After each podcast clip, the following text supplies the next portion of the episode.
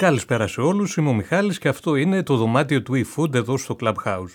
Όπως θα ξέρετε πια, κάθε εβδομάδα μαζί με έναν αγαπημένο σας καλεσμένο κάνουμε μια κουβέντα εφόλης της ύλης, αλλά παράλληλα εξετάζουμε και το φαινόμενο του ASMR.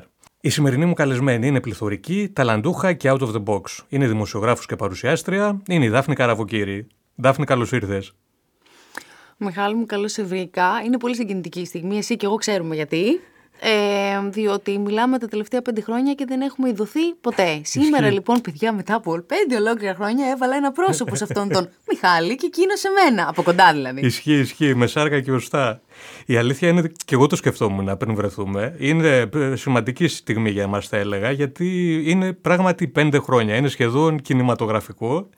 Θυμάσαι πώς ξεκίνησαν όλα; Θυμάμαι, θυμάμαι. Ήσουν ε, στο MTV, μπράβο, νομίζω. έτσι ακριβώς. Έτσι ακριβώς ξεκίνησε και πάντα λέγαμε για αυτά τα φιλόδοξα σχέδιά μας. ε, άλλα βγήκανε σε σένα, άλλα βγήκανε σε μένα. Μαζί δεν μας βγήκαν όμως. Έτσι, έτσι. Περπατούσαμε παράλληλα. Ακριβώς και μπορώ να πω ότι μετά την κοσμοϊστορική στιγμή της πανδημίας του COVID, η δεύτερη κοσμοϊστορικότερη στιγμή ήταν η συνάντησή μας σήμερα. Είναι αυτή εδώ η συνάντηση. Ισχύει, ισχύει. Και εγώ προσπαθούσα να το θυμηθώ, να πω γρήγορα και για όσους μας ακούν ότι ήμουν υπεύθυνος ελληνικών εκπομπών στο MTV Greece. Η Δάφνη είχε ήδη ξεκινήσει στο Vice την ε, πολύ επιτυχημένη της πορεία ως παρουσιάστρια και πρόκειτο να κάνουμε κάποια casting για νέους παρουσιαστές. Οπότε κάναμε μια τηλεφωνική επικοινωνία μαζί της, να δούμε λίγο τι, τι σκοπό έχει, πώς φαντάζεται τον εαυτό της, αν θα έβλεπε να, να κάνει κάτι στο MTV. Ήτανε σύμφωνη και όσο θα δρομολογούσαμε, ξαφνικά έγινε μια αλλαγή, δεν θυμάμαι ακριβώς πια, νομίζω άλλαξε ο διευθυντής προγράμματος και τα casting δεν έγιναν ποτέ.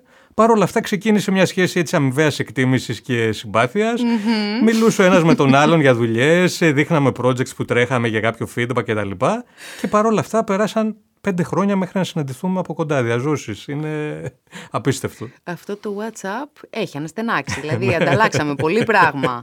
Ιδέες μεταξύ μας, δίναμε εύσημα ένας τον άλλον και μην μας έδινε κανείς άλλος εύσημα. Δεν έχει σημασία. Τα καταθέταμε. Αγαπημένο WhatsApp, σε ευχαριστώ. Ισχύει. ε, μια κατάθεση ψυχής, λοιπόν, έτσι πριν ξεκινήσουμε. Ε, το Clubhouse το γνωρίζεις; Λοιπόν, mm-hmm. το Clubhouse μου το έστειλε ένας και μου λέει τσέκαρε εσένα που σου αρέσουν οι συνεντεύξεις και τα λοιπά πρέπει να κάνεις δικό σου room. Λέω τι μου λέει αυτός ο άνθρωπος, δεν καταλαβαίνω. Μου το έστειλε λοιπόν, ένα μου έστειλε invite. Okay. Μπήκα μέσα, αν σου πω ότι κατάλαβα θα σου πω μεγάλο ψέμα. Και επίσης, να σου πω κάτι. Ναι. Αυτό το φαινόμενο, το ότι όλα φυτρώνουν σαν τα μανιτάρια τεχνολογικά, εμένα με βρίσκει αντίθετη και πολύ πίσω στην ουρά. Αν υπήρχε ουρά, ας πούμε, ανθρώπου που θέλουν να μπουν στο Clubhouse. Ε, να πω σε αυτό το σημείο ότι εσείς μας ακούτε τώρα ζωντανά στο Clubhouse. Ε, σε δεύτερο χρόνο θα ακούσετε αυτή την ε, ωραία συζήτηση και στο Spotify, σε μορφή podcast δηλαδή, και ένα μέρος αυτής της κουβέντας, το μέρος του ASMR φυσικά, θα έχετε την ευκαιρία να το δείτε και με εικόνα στα social media του eFood. Παρ' όλα αυτά, μόνο όσοι μας ακούτε σήμερα θα έχετε την ευκαιρία να κερδίσετε 10 ειδικά κουπόνια ε, μέσω eFood. Θα σας πω στη συνέχεια με ποιο τρόπο μπορείτε να κάνετε το claim σας πίσω στην αγαπημένη Δάφνη, την οποία βλέπω επιτέλους με σάργα και οστά, όπως είπαμε, διαζώσεις. Πριν συναντηθούμε, διάβασα αρκετές συνεντεύξεις σου, γιατί η αλήθεια είναι ότι αισθάνομαι ότι υπάρχουν αρκετά πράγματα που δεν γνωρίζω για εσένα. Ε, και από τις συνεντεύξεις που διάβασα, νομίζω το πιο εύστοχο σχόλιο, το οποίο με βρήκε απόλυτα σύμφωνο και το επικροτώ, ας πούμε, σίγουρα όχι το κορίτσι που έχει συνηθίσει. Γιατί το λέω αυτό. Ξεκίνησες από μια πολύ δυνατή πλατφόρμα όπως είναι το Vice, συστήθηκε στο ευρύ κοινό βάζοντας έναν πολύ ψηλό πύχη. Και τώρα σκέφτομαι, ένα κορίτσι με τη δική σου νοοτροπία και αισθητική, πώς μπορεί να βρει τη θέση της στα παραδοσιακά ελληνικά μίντια και ποια είναι αυτή η θέση; Καταρχάς, να σου πω ότι μου αρέσουν πάρα πολύ οι άνθρωποι. Είναι κάτι που το κάνω κι εγώ, που διαβάζουν για τους συνεντευξιαζόμενούς τους. Το θεωρώ πολύ μεγάλο φάουλ ένας άνθρωπος που σε καλεί για συνέντευξη να μην ξέρει πράγματα για σένα. Συμφωνώ. Χάνει και το δικό του χρόνο, χάνεις και εσύ τον δικό σου και δεν, ε, η συζήτηση δεν έχει κάτι να δώσει. Συνήθως οι συζητήσεις πρέπει να μας πηγαίνουν λίγο πιο κάτω και να αποκαλύπτουν με την καλή έννοια πάντα πράγματα για μας. Συμφωνώ απόλυτα. Παίρνετε και μια γεύση πώς είναι οι συνομιλίες μας στο WhatsApp. Ναι, ναι. είναι σεντόνια είναι οι Αυτό, στο ναι. WhatsApp και με πολύ ωραία ελληνικά έχω να πω. Τώρα, όσον αφορά αυτή την ερωτηση άμα ήταν τηλεπαιχνίδι, νομίζω όποιο την έβριζε θα κέρδιζε πολλά εκατομμύρια ευρώ. Ε, το Vice, ας το πάρω αλλιώς. Εσείως και λέω εσείως διότι δεν είναι δεδομένο ότι έχουμε και άλλη μια μέρα ακόμα στη ζωή μας κάθε Σωστό. προηγούμενη μέρα. Mm-hmm, λοιπόν τον Μάιο γίνομαι 34 ετών. Ε, έχοντας άλλη κρίση λοιπόν τώρα και άλλο μυαλό και άλλη αντίληψη, ε, μπορώ να πω ότι το Vice ήταν ένας από τους μεγαλύτερους φάρους στη ζωή μου, πολύ mm. φωτεινός, με πάρα πολύ φως, ο οποίος με καθόρισε, με καθόρισε και με έπλασε δημοσιογραφικά αλλά και σαν άνθρωπο. Ε, ουσιαστικά στάθηκα πάρα πολύ τυχερή να κουμπώσει κάτι πάνω μου και να κουμπώσω κι εγώ σε αυτό και να ερωτευτούμε ο ένας τον άλλον. Ε, μέσα από το Vice ε, είχα τη δυνατότητα να δω πράγματα τα οποία άλλοι άνθρωποι, όχι μόνο στην ηλικία μου, αλλά και σε πολύ μεγαλύτερες ηλικίες, δεν είχαν την ευκαιρία να δουν. Να ψυχογραφήσω ανθρώπους, να βρεθώ σε λιμέρια και κατατόπια που δεν θα μπορούσα να το είχα κάνει διαφορετικά, με την ε, τεράστια ευθύνη του να διαχειρίζεσαι πολύ λεπτά ζητήματα, ε, μάλιστα δεν θα ξεχάσω ποτέ ότι τότε ήταν και η εποχή που μπήκε στο λεξιλόγιό μας το politically correct. Ναι, σωστά βέβαια. Ναι, ναι, ναι, το είχα ξεχάσει όντως. Ναι, που ήταν κάτι πάρα πολύ αγχωτικό. Ε, πρέπει να εκπαιδεύσει λοιπόν τη γλώσσα σου ξαφνικά στα 26 να μάθει καινούριε έννοιες, που όμως είναι θεμελιώδεις και σημαντικές. Στα βαθιά οπότε με την ε, πρώτη. Ναι, στα βαθιά γιατί εκπροσωπείς ε, έναν οργανισμό μηντιακό όπου έχει και αυτό τα μέτρα του και τα σταθμά του και εσύ είσαι παιδί του και οφείλεις να το εκπροσωπήσεις με τον καλύτερο δυνατό τρόπο και όσο πιο πιστά γίνεται, mm-hmm. κάνοντάς το από την άλλη και κομμάτι σου, οπότε ξέρεις. Με τη δική σου χρειά, με άλλο λεξιλόγιο, κάπως να τα συντεριάξεις για το καλύτερο δυνατό αποτέλεσμα και το πιο σωστό, αν θες. Οπότε το Vice με έπλασε σαν άνθρωπο μέχρι και σήμερα ευθύνεται πάρα πολύ στις γνώσεις μου και στην φιλοδοξία που έχω να θέλω να γίνω καλύτερη, γιατί ανέφερες αυτό τον, τον υψηλό πύχη. Εγώ δεν το καταλάβαινα τότε, απλά μου άρεσε το ότι κάνω κάτι που είναι διαφορετικό και διαφορετικό καλό, χωρίς να θέλω να είμαι διαφορετική ως μέσο πρόκλησης, επειδή δεν έχω κάτι άλλο να δώσω, αλλά διαφορετική σε μια πλατφόρμα που έχει κάτι διαφορετικό να δώσει, άρα να εκπαιδεύσει τον τηλεθεατή και το μάτι του να δει κάτι από την δική μας οπτική γωνία και πλευρα Και όταν λέω δική μας εννοώ του Vice Global. Το Vice δεν είναι ένα εγχώριο προϊόν, είναι σε πάρα πολλές χώρες. Με ρώτησες αν μπορεί κάποιος, ή εγώ εν προκειμένου, που έχει κάνει, έχει ακολουθήσει αυτή την πορεία και πραγματικά θεωρώ ότι το Vice στη ζωή μου ήταν δώρο. Ε, Δώρο.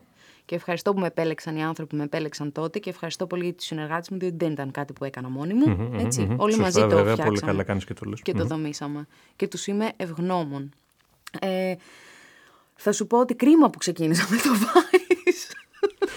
Και ξαφνικά βουρκώνει και δεν υπάρχει ούτε κρίμα, SMR, πολύ κρίμα. Δηλαδή, τίποτα. Δηλαδή, μακάρι το Vice να το βρίσκα σε μεγαλύτερη ηλικία, ναι, ναι, για να πω, κοίτα να δεις από όλα τα στραβά που είδα, επιτέλους κατέληξα στο Vice. Ναι, οπότε τα πράγματα έχουν γίνει λίγο ανάποδα. Θεωρώ ότι είναι πάρα πολύ δύσκολο. Συγγνώμη που σε διέκοψα. Όχι, όχι, όχι, όχι, ελεύθερα. Είναι πάρα πολύ δύσκολο. Όχι μόνο στην ελληνική κοινωνία, αλλά σε παγκόσμιο επίπεδο, όταν είσαι δημοσιογράφος και τυχαίνει να παρουσιάζεις και κάποια εκπομπή, διότι έτυχε να παρουσιάσω το Vice, ε, θεωρώ ότι είναι πάρα πολύ δύσκολο να βρεις, πρόσεξε, ένα μέσο που θα είναι αξιοπρεπές, θα αφήσει ένα αποτύπωμα, θα γυρνάς και θα κοιμάσαι ήσυχο το βράδυ με τη συνείδησή σου, δεν θα έχεις προσβάλει, δεν θα σε έχει κάνει κάποιος άλλος να προσβάλλεις, δεν θα έχεις ως Θεό το χρήμα, αλλά τη μόρφωσή σου και την καλλιέργεια τη δική σου.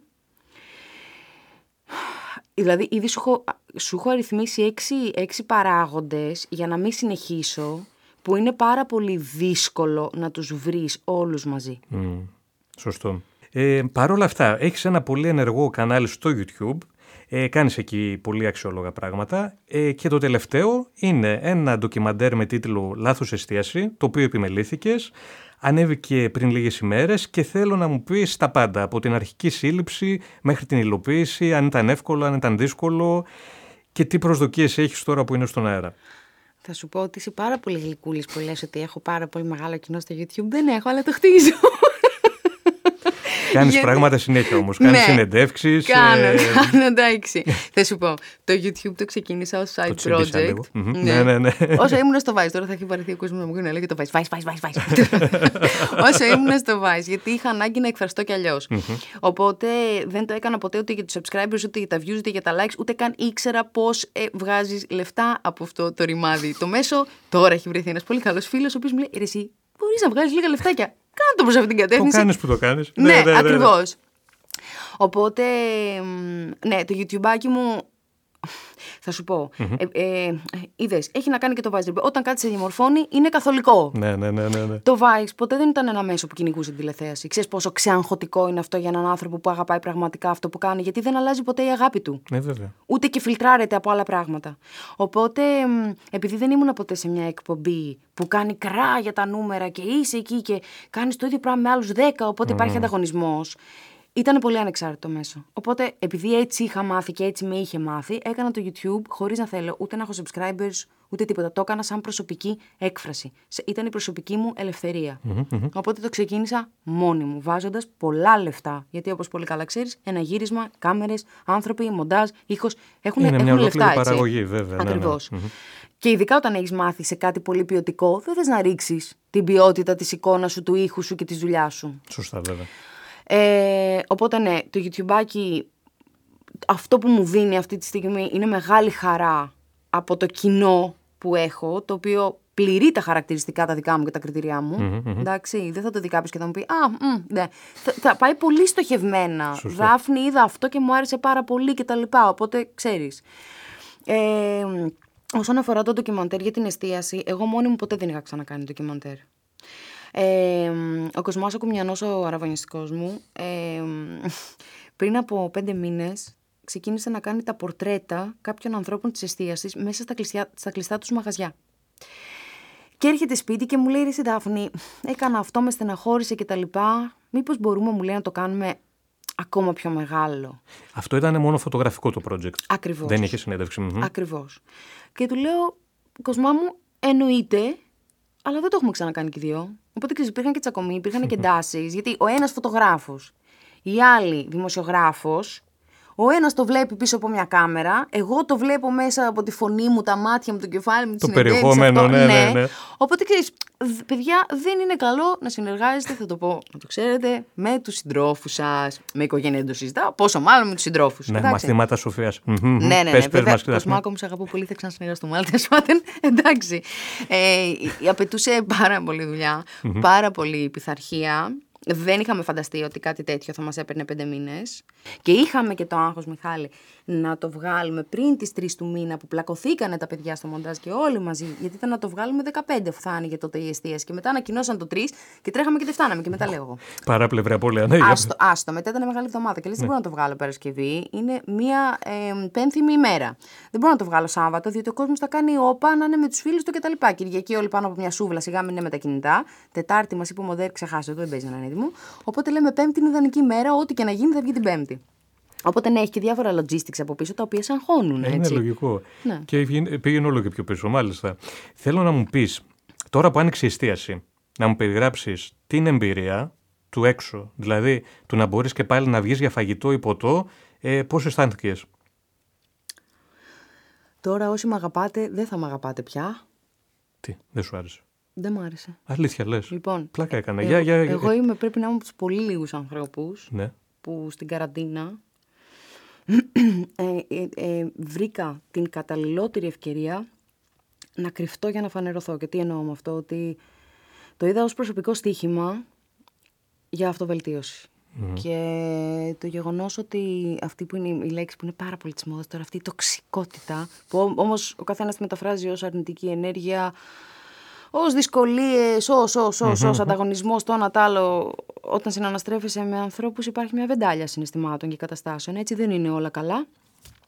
Το είδα σαν μια πολύ καλή ευκαιρία να γίνω η καλύτερη εκδοχή μου. Και η απομόνωση που μας δημιούργησε η καραντίνα με έκανε να, να τα βρω πολύ με τον εαυτό μου. Όχι ότι δεν τα είχα καλά, γιατί θεωρώ ότι η καραντίνα αν είχες μια βάση, απλά σε πήγε ένα επίπεδο πιο πανω Αν δεν ήσουν καλά, σίγουρα σε πήγε πιο κάτω. Αν ήσουν καλά, ή έμεινες καλά, ή έγινες λίγο καλύτερα. Οκ. Okay. Ε, μου. Ουσιαστικά δηλαδή μεγέθη είναι κάτι που υπήρχε νωρίς και δεν δημιούργησε κάτι. Ακριβώς. Οπότε εμένα αυτή η ησυχία και η ηρεμία μου έκανε καλό. Και ξέρεις κάτι Ρίση Μιχάλη, νομίζω ήταν και η πρώτη φορά που κάπως ήρθαμε όλοι στο ίδιο επίπεδο. Ναι, αλήθεια είναι αυτό. Γιατί μπορούσαμε να κάνουμε τα ίδια πράγματα, τα ίδια ίδια πράγματα. Όλοι οι άνθρωποι τα ίδια πράγματα. Δεν μπορούσες να κάνεις εσύ κάτι διαφορετικό. Έπρεπε να κάνουμε το ίδιο. Έπρεπε να κάτσουμε στο σπίτι μας. Έπρεπε να δούμε σειρές. Έπρεπε να διαβάσουμε βιβλία. Έπρεπε να προσέχουμε. Άρα ίσχυαν για πρώτη φορά στη δική μου ζωή, στα 34 μου χρόνια, τα ίδια για όλους. Είσαι από τους λίγους ανθρώπους πάντως που την περιγράφουν σαν εύκολη διαδικασία. Νομίζω. Δεν σταμάτησα ποτέ να δουλεύω με τον εαυτό μου. Και επειδή είμαι ένας άνθρωπος που νομίζω πως άμα σταματήσω να δουλεύω θα πεθάνω, ναι. το λέω Σε πραγματικά, ναι, ναι, ναι, ναι. Ε, το, το είδα έτσι και, και, μου φαινόταν συναρπαστική αυτή η παρατήρηση, ξέρεις, του να βλέπεις σαν γήπας πάνω από τα δέντρα, τις άλλες φωλιές και να λες: Είμαστε όλοι στο ίδιο σπίτι τώρα, σε ένα σπίτι μένουμε όλοι. Ήτανε... Οπότε μπορώ να σου πω ότι τώρα που άνοιξε η εστίαση και πράγματι και εγώ την Τρίτη πήγα και έφαγα έξω. Mm-hmm. Ήταν σαν να μην πέρασε μια μέρα. Και μάλιστα μπορώ να σου πω, εδώ με μισήσετε, ρε παιδιά, πραγματικά. Δηλαδή, άμα θέλετε να λέμε αλήθειες, λέμε αλήθειες τέλος πάντων. Λέω, γιατί μου χαλάτε την ηρεμία μου; Δηλαδή, κάπου με άγχωσε ότι Ωχ, και πρέπει τώρα πάλι να ντύνεσαι ωραία, να βάφεσαι, να πρέπει να κρατάς τα προσχήματα, να φοράς μονίμως προσωπείο. Δηλαδή, ότι τώρα πάλι με βλέπετε. Ενώ ναι. δεν με βλέπατε και περνούσα φανταστικά, ξέρεις. Οπότε, ναι, σαφώς και έπρεπε να ανοίξει έτσι, η εστίαση. Ναι, ναι, βέβαια, δεν το συζητάμε. Τώρα τι να λέμε, έτσι. Δεν το λέω, δεν το λέω, για, δεν το λέω για καλό. Έπρεπε να μείνουμε μαντρωμένοι σπίτια μας και ο κόσμος να σταματήσει. Προφανώς και όχι. Αλλά νομίζω ότι δίνω και μια άλλη πλευρά που την έχω μοιραστεί με κάποιους ανθρώπους. Mm-hmm. Πολύ λίγοι συμφωνούν, δεν πειράζει, παιδιά. αλλά, αλλά ναι. Κοίταξε, η αλήθεια είναι αυτή, ναι, είναι μια προσωπική σου έτσι εμπειρία. Χαίρομαι που ήταν τόσο, ξέρεις, ε, που είπες αυτοβελτίωση, που ήταν τόσο ωφέλιμη, ας πούμε, διαδικασία. Ε, εμένα, κοίτα, η αλήθεια είναι ότι μου φάνηκε ότι ήταν, μεγάλη, ήταν μεγάλο το διάστημα, για να είμαι ειλικρινής. Βέβαια, απόλαυσα κάποια πράγματα, όπως την τηλεργασία, το οποίο πραγματικά ήταν τέλειο. Δηλαδή, ο χρόνος που είχες ήταν, ξέρεις, γλιτώνεις την κίνηση, ε, αυτό που είπες, ναι, το ντύσιμο ε, κτλ. Ξέρεις, είχες, ας πούμε, δύο-τρεις ώρες πλάς σίγουρα στη μέρα σου. Παράλληλα, ένιωθες και παραγωγικός βέβαια. Δεν είναι ότι στην περίπτωση μας άλλαξε η ζωή μας ε, στο 100% γιατί διατηρήσαμε τις ε, δουλειές μας, το οποίο ήταν πολύ βασικό. Ε, αλλά η κύρια διαφορά εγώ που εντοπίζω στο πρώτο με το δεύτερο είναι ότι το πρώτο κύλησε νεράκι ε, όπως το περιέγραψες στο lockdown. Το δεύτερο, σαν να το κατάλαβα, σαν να μου φάνηκε μεγάλο. Μόνο αυτό δηλαδή έτσι μπορώ να πω σαν ε, ανάμνηση. Ναι. Απλώς θα ήθελα να πω κάτι για να μην ε, νομίζει ο κόσμος που είμαι αχάριστη, γιατί δεν είμαι. Εάν δεν είχα τη δουλειά μου. Ε, αυτή τη στιγμή θα ακούγατε μια πολύ διαφορετική Δάφνη που δεν, θα, δεν την ξέρω και δεν, την, δεν θα την ήξερα ούτε εγώ. Και αυτά που λέω είναι πάντα υπό το πρίσμα το ότι είχα τη δουλειά μου, το οποίο είναι... Μπορούσα να κοιμηθώ το βράδυ. Είναι ναι, βέβαια, κατανοητό. Εντάξει, mm. μπορούσα να κοιμηθώ το βράδυ και είχα την πολυτέλεια να έχω τη δουλειά μου. Ήμουνα από τους τυχερούς λοιπόν, γιατί δεν ήταν δεδομένο. Αυτό, συμφωνώ. Και εγώ και εγώ από αυτή την άποψη. Γι' αυτό ναι. και, και ήταν και ένας από τους λόγους που πολύ σπάνια με έπαιρναν από κάτω αυτό το δεδομένο που είπε. Ναι, γιατί τουλάχιστον έλεγες ρε φίλε, έχω τη δουλειά μου. Ε, ναι, ρε, έχω την υγειά μου, έχω τη δουλειά μου. Εντάξει, είναι μια καλή βάση. ναι, ναι, ναι. Τον ελεύθερο χρόνο πώς τον περνάς, τον περνούσες και τον περνάς γενικά; Δεν είχα ποτέ ελεύθερο χρόνο. Πολύ ωραία. Okay, δεν ήξερα τι σημαίνει αυτό. Οπότε σε μια μέρα είχα τύψεις άμα ήθελα να κάτσω στον καναπέ να δω μια σειρά. Mm-hmm. Είχα τύψεις άμα ήθελα να κοιμηθώ. Οπότε πλακωνόμουν να τα κάνω όλα. Μέχρι να φτάσει το Σάββατο το μεσημέρι είχα πεθάνει από την κούραση. Εντάξει, οπότε ναι. Ε, κάνω, α, ξεκι... Πάντα έκανα γυμναστική, αλλά ξεκίνησα να κάνω εντατικά γυμναστική. Έβαλα το βουνό στη ζωή μου το οποίο τι να σου πω ρε παιδί μου, αυτή η ψυχική ανάταση και η ηρεμία και, και, και το καθαρό μυαλό που μου δίνει, δηλαδή οι ιδέες μου έχουν έρθει εκεί. Πολλές φορές στο voice recorder του κινητού έγραφα ερωτήσεις, συζητήσεις, ομιλίες, τα πάντα. Οπότε έβαλα πολύ τη γυμναστική. Ε, τη μαγειρική που εντάξει την είχα, αλλά της αφιέρωσα λίγο περισσότερο χρόνο. Mm-hmm. Η σπεσιαλιτές σου ποια είναι, παρένθεση; Η σπεσιαλιτέ μου, ε το αγαπημένο. Έτσι, αυτό που πετυχαίνεις πάντα, ας πούμε. Ένα αυτό αγαπημένο. που πετυχαίνω πάντα είναι το λαβράκι στο φούρνο γιατί πεθαίνω, mm. σολομό στο φούρνο με γλυκοπατάτα πεθαίνω, okay. με λαχανικά και κοτόπουλο άστο, σούπα βελουτέ κολοκύθας με κολοκύθι μέσα και μανιτάρι. Ε, ελπίζω η Food να μας στείλει κάτι τώρα, διότι όχι μου τρέχουν τα σάλια. Αυτό θα έλεγα. Είμαι σίγουρος και κρίμα μου τρέχουν μου, τα σάλια. Κρίμα, η κρίμα, ήταν... ναι, ναι. κρίμα το καημένο το κοριτσάκι πετάξει το ένα μπέργκερ. Θα χαρώ πάρα πολύ να μου το πετάξει κάποιο αυτή τη στιγμή, να ξέρετε. Έχει, έχει αντανακλαστικά του eFood. Νομίζω θα δεις κάτι στην πόρτα σου πολύ σύντομα. Ευχαριστώ πάρα Κάνω πολύ. μία, ξέρεις, μία εκτίμηση. Μία εκτίμηση ναι, δεν ναι, εντάξει, ξέρω. τίποτα έτσι, υποθετικά. Ναι. Ωραία, οπότε γυμναστική και μαγειρική ήταν, ας πούμε, δύο ενασχολήσεις σου τώρα αυτό το και, διάστημα. και πολύ χρόνο, Μιχάλη μου, να βάλω κάτω τις σκέψει μου σε χαρτιά. Α, και εγώ το έκανα αυτό. Πολύ, πολύ, πολύ και να, και να το, το, το συζητήσω και με κόσμο, ρε παιδί μου, να κάνω ουσιαστικές συζητήσεις. Εσύ ήσουν ένας από αυτούς, το ξέρεις. Οπότε, ναι. Ναι. Ναι, ναι, ναι, ναι. Ισχύει. Να σε ρωτήσω λοιπόν κάτι. Το... Γιατί τώρα μ, καλά μας τα είπες. Παρ' όλα αυτά, το ASMR μέχρι να έρθεις εδώ σήμερα γνώριζες τι είναι; Είχε τύχει να δεις, να ακούσεις κάτι; Είναι ντροπή να μου πω όχι. Όχι καθόλου. Θα πω όχι χωρίς ντροπή τότε. Ωραία, καλά κάνεις. Ε, συνοπτικά λοιπόν ε, είναι μια τεχνική, όσοι μας ακούνε γνωρίζουν ίσως από την προηγούμενη εβδομάδα, η οποία έχει να κάνει με την ε, ανταπόκριση του ανθρώπινου εγκεφάλου σε συγκεκριμένους ήχους. Θεωρητικά κάποιοι ήχοι προκαλούν μια αίσθηση εφορίας και ανατριχύλας στον άνθρωπο. Η ανθρώπινη φωνή σε μια ένταση είναι ένας από αυτούς τους ήχους, ε, καθώς και διάφορους άλλους που ε, θα δούμε στη συνέχεια, δηλαδή αμέσως μετά. Οπότε Δάφνη, αυτή είναι η στιγμή που εγώ θα αποχωρήσω για λίγο από το δωμάτιο, θα μείνεις μόνη σου. Και για όσους μας ακούτε, η Δάφνη θα κάνει ένα άτυπο πορτρέτο της, θα απαντήσει σε μερικές ε, quick fire ας πούμε ερωτήσεις. Ε, θα την απολαύσετε τώρα και εγώ επιστρέφω σε λίγο. Δάφνη, ο λόγος σε σένα. Μιχάλη, Ναι. μπορώ να σε ρωτήσω κάποια πράγματα πριν φύγεις; Ναι, Το ASMR. Καταρχάς, μιλάω ψιθυριστά, σωστά; πολύ σωστά βέβαια. Ωραία. Και μετά, από κάθε μου απάντηση, Ναι. κάνω και έναν ήχο. Ακριβώς. Και πάντα ψιθυριστά. Πάντα ψιθυριστά, δηλαδή η ανθρώπινη φωνή μόνο σε αυτήν την ένταση. Δυστυχώς. Ε, αν σου ευτυχώς. πω ότι δεν έχω ξαναψιθυρίσει στη ζωή μου ποτέ. Αλήθεια λες. Ναι, δηλαδή στο σινεμάκι στο θέατρο απλά δεν μιλάω. δεν την ψιθυρίζω. ναι, ε, εντάξει, κοίτα. Θα κάνω το καλύτερο που μπορώ, στο υπόσχομαι. Χαίρομαι. Είμαι η Δάφνη Καραβοκύρη και αυτό είναι το SMR πορτρέτο μου. Το είπα καλά, ελπίζω. ASMR πορτρέτο μου.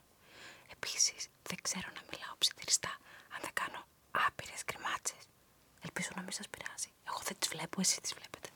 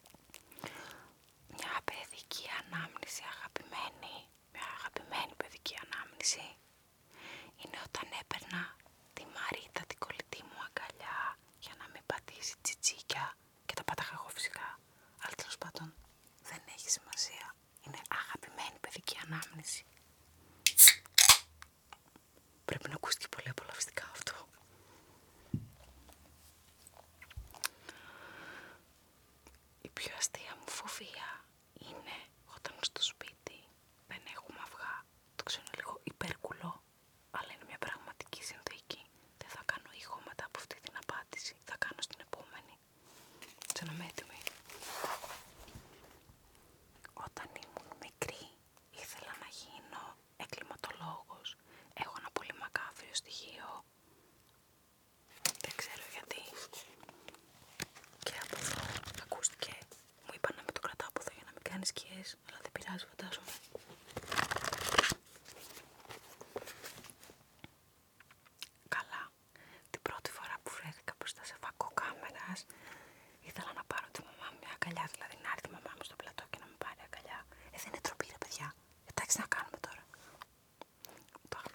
こでやってた。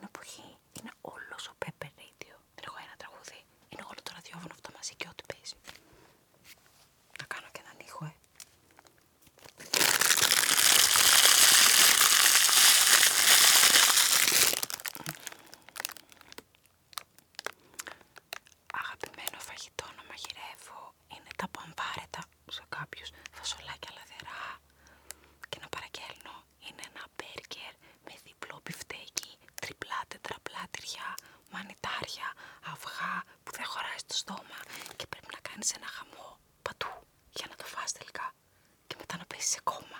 Φανταστικό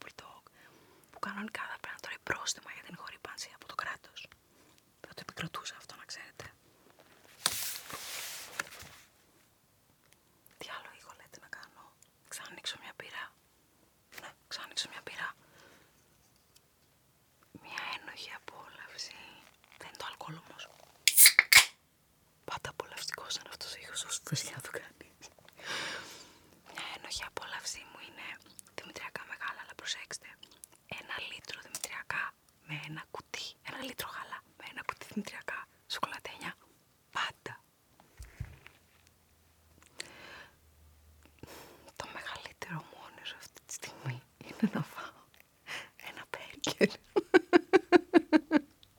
Πολύ ωραία. Δάφνη, θέλω να μου πεις ε, πώς ήταν η εμπειρία του ASMR.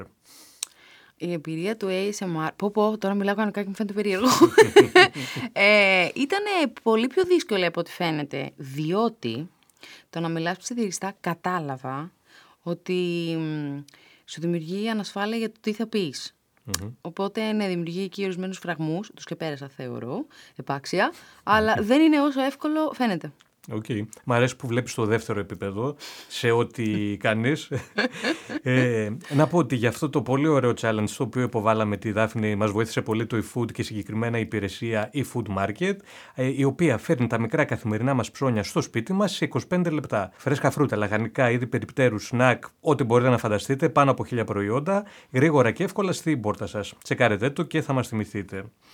Πίσω στη Δάφνη τώρα, θέλω να μου πεις Δάφνη, ε, αν έχεις κάτι στα σκαριά για τη συνέχεια, είτε για το καλοκαίρι, είτε για τη νέα σεζόν, το οποίο να είναι και ανακοινώσιμο. Λοιπόν, μακάρι να είχα να σου πω καλά, ετοιμάζω κάτι γκράντε, αλλά δεν μπορώ να το πω ακόμα.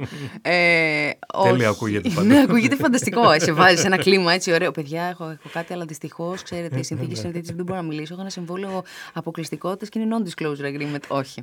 Ε, ε, ετοιμάζω συνεντεύξεις. Έχω ετοιμάσει ήδη δύο, οι οποίες είναι έτοιμες, μονταρισμένες, ζουμερές λαχταριστές. Ε, και ανυπομονώ για τις επόμενες συνεντεύξεις μου που τις έχω στήσει, μελετήσει, φτιάξει. Και όταν λέω φτιάξει εννοώ τη σκαλέτα ή αν θέλετε τη δομή ε, των ερωτήσεων. Και έχω μιλήσει με τους ανθρώπους οπότε η προεργασία έχει γίνει και είναι μεγάλη ανακούφιση. Έχω να σου πω να ξέρεις ότι θες να μιλήσεις με τον Μιχάλη. Ή αυτό είναι σε ένα υποθετικό επίπεδο. Μετά παίρνεις το Μιχάλη, σου λέει ο Μιχάλης ναι. Οπότε ξέρεις ε, το 50% έχει γίνει, σου έχουν λυθεί τα χέρια. Οπότε ναι, ανυπομονώ για τη συνεντεύξη μου, αλλά ξέρεις για ποιο κομμάτι ανυπομονώ πιο πολύ. Επειδή είμαι ερωτευμένη με τους ανθρώπους, παράφορα θα έλεγα. Κάθε άνθρωπος είναι μια. Τι να πω, ρε παιδί μου, είναι ένα κεφάλαιο συναρπαστικό γιατί μπορεί εσύ να έχεις ετοιμάσεις τις ερωτήσεις, αλλά τις απαντήσεις δεν τις ξέρεις. Και έχω να σου πω και κάτι άλλο. Ότι τη συνεντεύξη μου ποτέ δεν τις προβάρω. Δηλαδή, όταν κάποιος μου λέει στείλε μου τις ερωτήσεις, του λέω κατηγορηματικά όχι, γιατί έτσι χάνεται ο αυθορμητισμός. Τα σαρδάμαι, εγώ τα αγαπώ. Δεν τα κόβω. Δεν έχεις στείλει ποτέ τίποτα δηλαδή; Ποτέ. Wow. Ναι, το οποίο εντάξει, ξέρω ότι μπορεί να είναι λίγο περίεργο. Δεν το κάνω επειδή είμαι κακιά. Αλλά πρέπει έτσι να, να συντηρήσεις τον αυθορμητισμό και θεωρώ ότι είναι ο μοναδικός τρόπος. Εκτός και αν κάνεις συνέντευξη κάποιο ηθοποιό που και πάλι ξέρεις, ελπίζεις να μπορεί να σου πει κάτι αυθόρμητο. Θα συμφωνήσω. Η αλήθεια είναι και εμένα η συνεντεύξη είναι το αγαπημένο μου είδος ε, τη δημοσιογραφία, μπορώ να πω, για το λόγο ακριβώς αυτόν τον οποίο είπες. Κάθε άνθρωπος είναι ένα σύμπαν και τα λοιπά και τα λοιπά και πάντα μαθαίνεις κάτι, ξέρεις. Νομίζω δεν θα τι βαρεθώ ποτέ. Ε, οπότε ταυτίζομαι με αυτό που είπες. Ναι, ναι, ναι. ναι. Ε, να ρωτήσω τώρα με το ντοκιμαντέρ, παρόλο που μας είπες και κάποιες δυσκολίες στην υλοποίηση, ε, έχεις καμία ιδέα για το επόμενο, σου άνοιξε έτσι την όρεξη και τη διάθεση να κάνεις και κάτι ακόμα ή το αφήνεις για πιο μετά; Μιχάλη, ξέρεις ναι. ποιο είναι ένα κρυφό μου όνειρο; Για πες. Θα ήθελα πάρα πολύ να μπω να καταγράψω τη δομή ενός οίκου ευγυρίας με τα... Με τις, δεν θα πω καλά κακά, θα πω με τις δύο όψεις του νομίσματος, mm-hmm. τις τρεις, τις τέσσερις. Θα μου άρεσε πάρα πολύ να μπω σε φυλακές, κυρίως ανελίκων. Θα μου άρεσε πάρα πολύ να κάνω ψυχογράφημα. Ε, τώρα θα ακουστεί περίεργο. Serial killers ή ανθρώπων που έχουν διαπράξει Σιγά σιγά σβήνουν τα φώτα εδώ, ξέρεις. Σιγά όχι, σιγά σβήνουν και σκοτώνουν μεγάλη. ε, ναι, θα μου άρεσε να κάνω κάτι το οποίο έχει να κάνει με την άβυσο της ψυχής ενός ανθρώπου και το γιατί. Μα ανέφερε και πριν ότι θα ήθελες να ήσουν εγκληματολόγος ε, αν δεν ήσουν ναι. επί δημοσιογράφος. Άρα σε ελκύει κάτι σε αυτή τη σκοτεινή πλευρά, το αχαρτογράφητο ας πούμε, ή έχεις εντοπίσει τι είναι αυτό έτσι που σε ιντρεγκάρει σε αυτό το είδος; Αχ, ε, το έχω σκεφτεί πολλές Σε κάποιους προξενεί μάλιστα μεγάλη περιέργεια το ότι εγώ έχω αυτή την περιεργεια Αλλά επειδή υπάρχουν πολλές αναγνώσεις σε μια σελίδα ενός βιβλίου και αν πούμε ότι η σελίδα είναι ένα κομμάτι της ψυχής ενός ανθρώπου, ξέρεις, το να βαδίσεις αυτό το μονοπάτι θεωρώ πως θα έχει εξαιρετικό ενδιαφέρον και μπορεί να είναι σκληρό, αλλά ξέρεις κάτι ρε Μιχάλη, νομίζω ότι τουλάχιστον εγώ ζω για την αλήθεια. Και η αλήθεια τις περισσότερες φορές δεν είναι κάτι εύπεμπτο. Αλλά σίγουρα είναι κάτι που αξίζει να ακούγεται. Να ρωτήσω και κάτι εγώ. Η αλήθεια είναι μία; Όχι φυσικά. Η αλήθεια του κάθε ανθρώπου... ε, οι αλήθειες του κάθε ανθρώπου είναι πολλές και όχι μόνο αυτό αλλά οι αλήθειες του κάθε ανθρώπου μεταβάλλονται ανάλογα με την ηλικία, τα βιώματά του, την εμπειρία. Δηλαδή, η δική μου αλήθεια σε κάτι πέρσι είναι πολύ διαφορετική από ό,τι είναι Οπότε και αυτό από μόνο του είναι συναρπαστικό, ρε παιδί μου. Είναι συναρπαστικό το ταξίδι στις ψυχές των ανθρώπων. Συμφωνώ. Ναι, και εμένα μου αρέσει. Ε, και των καθημερινών, αλλά και των ε, περιπτώσεων των πιο ακραίων που ανέφερες και εσύ. Ε, θεωρώ ότι, ξέρεις, είναι ένας ορίζοντας που περιμένει να εξερευνηθεί.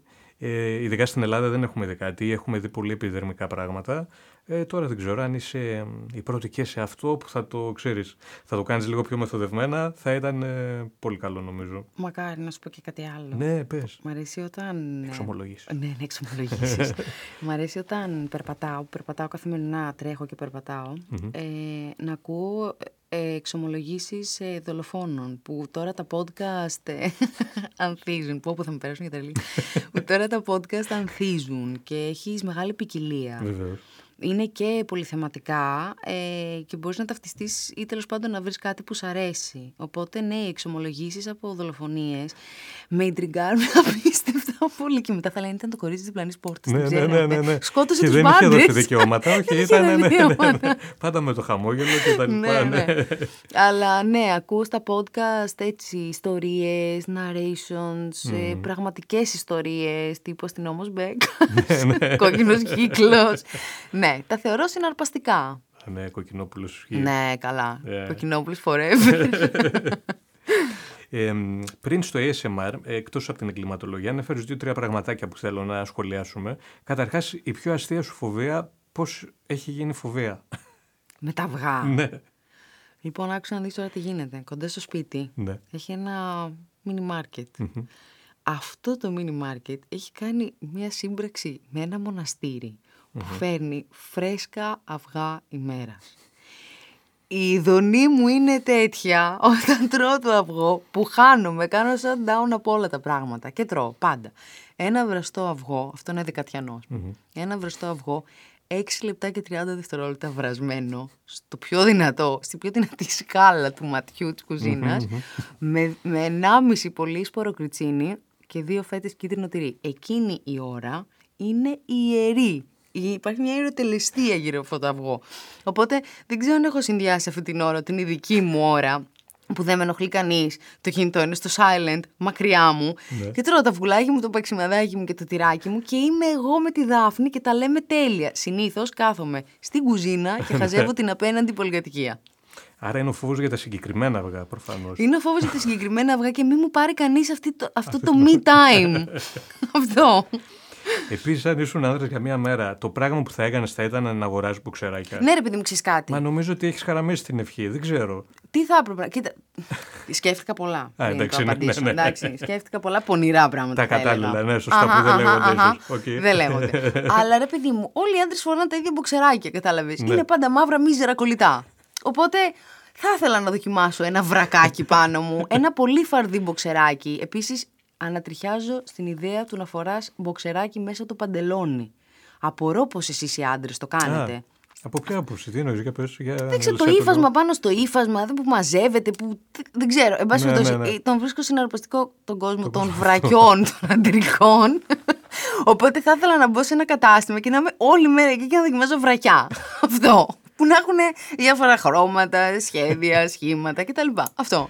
Δάφνη μου, θέλω να μου πεις πώς τα πέρασε σήμερα; Λοιπόν, θα σου είπα και κάτι άλλο για μένα. Οχ, Τρομάζω. Ναι, Δεν- ναι, ναι, ναι, ναι, ναι, ναι. Μ- Μέχρι στιγμής έχω συνηθίσει να δίνω γραπτές συνεντεύξεις, να γράφω μόνη μου τις ομιλίες μου, τους λόγους μου κτλ. Τις ερωτήσεις μου και τέτοια. Όλα πάντα σε ένα προστατευμένο περιβάλλον. Τον τελευταίο καιρό λοιπόν που έχω κάνει κάποια podcast και εγώ σε άλλους και άλλοι σε μένα, με, με, με διακατέχει έτσι και με διαπερνάει μια ανασφάλεια ε, α, για αυτά που λέω. Οπότε πάντα έχω και δεύτερες και τρίτες σκέψεις. Βέβαια, η ασφάλεια και η εμπιστοσύνη που μου βγάζει εσύ ήταν και ένας από τους λόγους που ήθελα να έρθω εδώ με τα χαράς και που με επιβεβαιώνει. Σε ευχαριστώ. Μμμ. Εγώ ευχαριστώ για την ευκαιρία και η συζήτηση μου φάνηκε πάρα πολύ ωραία και γενικά νομίζω ότι όσο μεγαλώνουμε είναι αυτό που λες. Αλλιώς ηχούν οι ερωτήσεις, άλλη βαρύτητα έχουν οι απαντήσεις. Να πω ότι έχουμε όλοι ευθύνη σε αυτά που λέμε και πρέπει να τα προσέχουμε, διότι ένα αστείο δικό μας μπορεί να είναι μια προσβολή σε κάποιον άλλον. Αν έχω πει κάτι μπορεί να παρεξηγηθεί, ζητώ συγγνώμη. Ε, θα, ήταν πάνω, εν- θα ήταν εν τη ρήμη του λόγου ή θα ήταν... ε, ε, θα το είπα αστειευόμενη κάπως. Ε, εδώ δεν υπάρχει δυνατότητα να κόψω και να ράψω και δεν υπάρχει πιθανο- η δυνατότητα να διορθώσω και να επαναδιατυπώσω, οπότε... Ναι, αν εξαιρέσουμε την ανασφάλειά μου που έφυγε σιγά σιγά, ε, ήταν υπέροχα. Και αυτό με το ASMR, παιδιά, όποιος το κάνει, να ξέρει ότι δεν είναι εύκολο. Α κάνει μια προβίτσα πριν. ναι, ναι, το ανέφερε και η Μέρη αυτό και πραγματικά θα το επικοινωνώ. Νομίζω, ναι, καλό θα ήταν μία μικρή πρόβα. ναι, ναι, ναι. να είναι πιο απολαυστικό και για τους δύο, γιατί για τους ακροατές είναι σίγουρα. Αυτό και η ήχη είναι φανταστική και, και όλα είναι φανταστικά και γενικά ε, είναι η εποχή του ήχου και όχι μόνο της εικόνας. Οπότε, ξέρεις, ας επενδύσουμε λίγο στον ήχο, ό,τι ήχος και, και αν είναι αυτός. Συμφωνώ απόλυτα και εγώ Δάφνη χάρηκα που τα είπαμε για αυτήν την ε, πολύ ωραία συζήτηση που κάναμε. Πού διαζώσεις βρεθήκαμε, ακόμα δεν μπορώ να το πιστέψω. Χρειάστηκαν πέντε χρόνια, ελπίζω τώρα που έγινε η αρχή ε, να υπάρξει και συνέχεια. Ε, να υπενθυμίσω για όσους μας ακούν ότι σε δεύτερο χρόνο η κουβέντα θα ανέβει σε μορφή podcast στο Spotify. Ε, όσοι όμως μας ακούτε τώρα στο Clubhouse, μόλις ολοκληρώσουμε την κουβέντα μας, δηλαδή σε πολύ λίγα λεπτά, μπορείτε να κάνετε claim με ειδικά εκπτωτικά κουπόνια από το eFood. Πολύ απλά θα μπείτε στο Instagram, στέλνετε ένα DM με τα στοιχεία σας και οι 10 πρώτοι κερδίζουν δωράκια. Την επόμενη εβδομάδα, μια άλλη συνέντευξη, ένα άλλο ASMR session, πάντα με τη βοήθεια του eFood Market, η οποία φέρνει στο σπίτι μας σε 25 μόλις λεπτά πάνω από 1000 προϊόντα. Ό,τι μπορείτε να φανταστείτε εύκολα και γρήγορα είναι στην πόρτα μας, ήδη περιπτέρου, σνακ, ε, τα πάντα. Το τσεκάρετε και θα μας θυμηθείτε. Ένα μεγάλο ευχαριστώ για την παρέα και ανανεώνουμε το ραντεβού μας για την επόμενη εβδομάδα. Δάφνη, ευχαριστώ και πάλι. Ευχαριστώ πολύ και εύχομαι να πάει τρένο αυτή η εκπομπή.